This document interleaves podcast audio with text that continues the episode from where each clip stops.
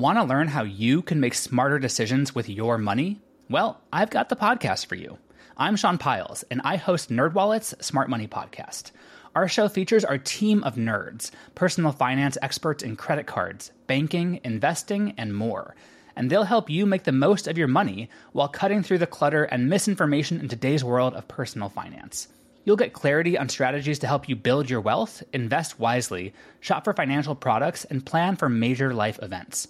Listen to NerdWallet's Smart Money Podcast wherever you get your podcasts. Hello, I'm Lynn Norris.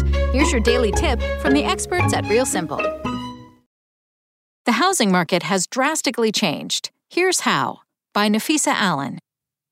The COVID-19 pandemic irrevocably transformed the home buying process. Housing prices surged at record prices. Buyers frequently took part in tense bidding wars as soon as limited inventory became available. Cash buyers became more common, despite high rates of unemployment.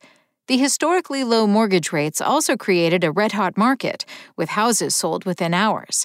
And with a continuous increase in global inflation, 2022 revealed new realities.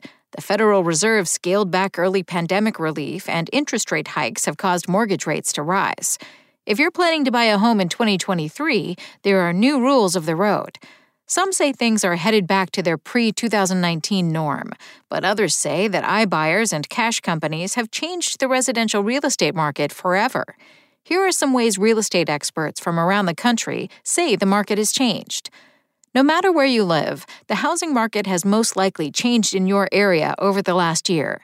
In 2022, high inflation, recession fears, and high mortgage rates were expected to force home prices lower.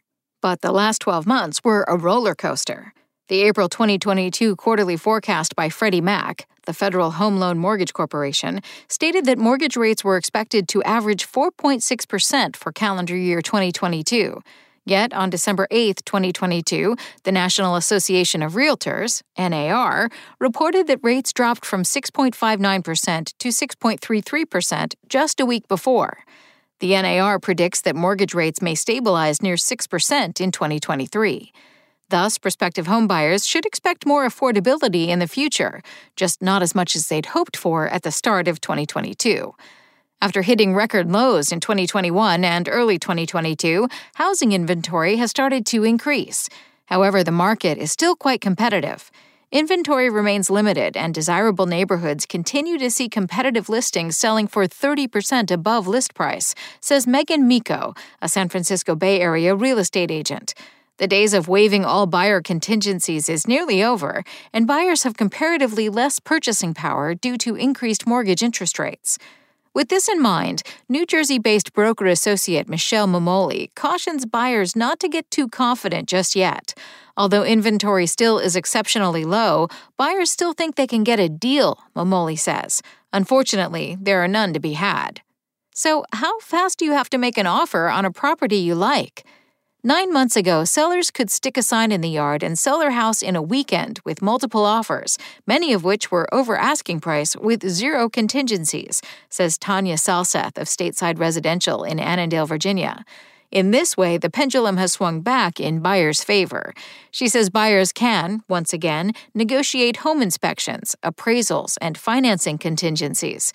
In her experience, some buyers have even successfully gotten motivated sellers to buy down interest rates or contribute to closing costs. In this more balanced market, motivated sellers were willing to be more flexible than they were last year. Are there actually any hidden advantages to buying a house now? Miko says in the Bay Area, there are several advantages to purchasing a home now. There are relatively few buyers in the market, so competition is low. Just last week, I wrote a winning offer on a property that had been on the market for more than 30 days, had 30 disclosure packages out, and we submitted the only offer, she shared.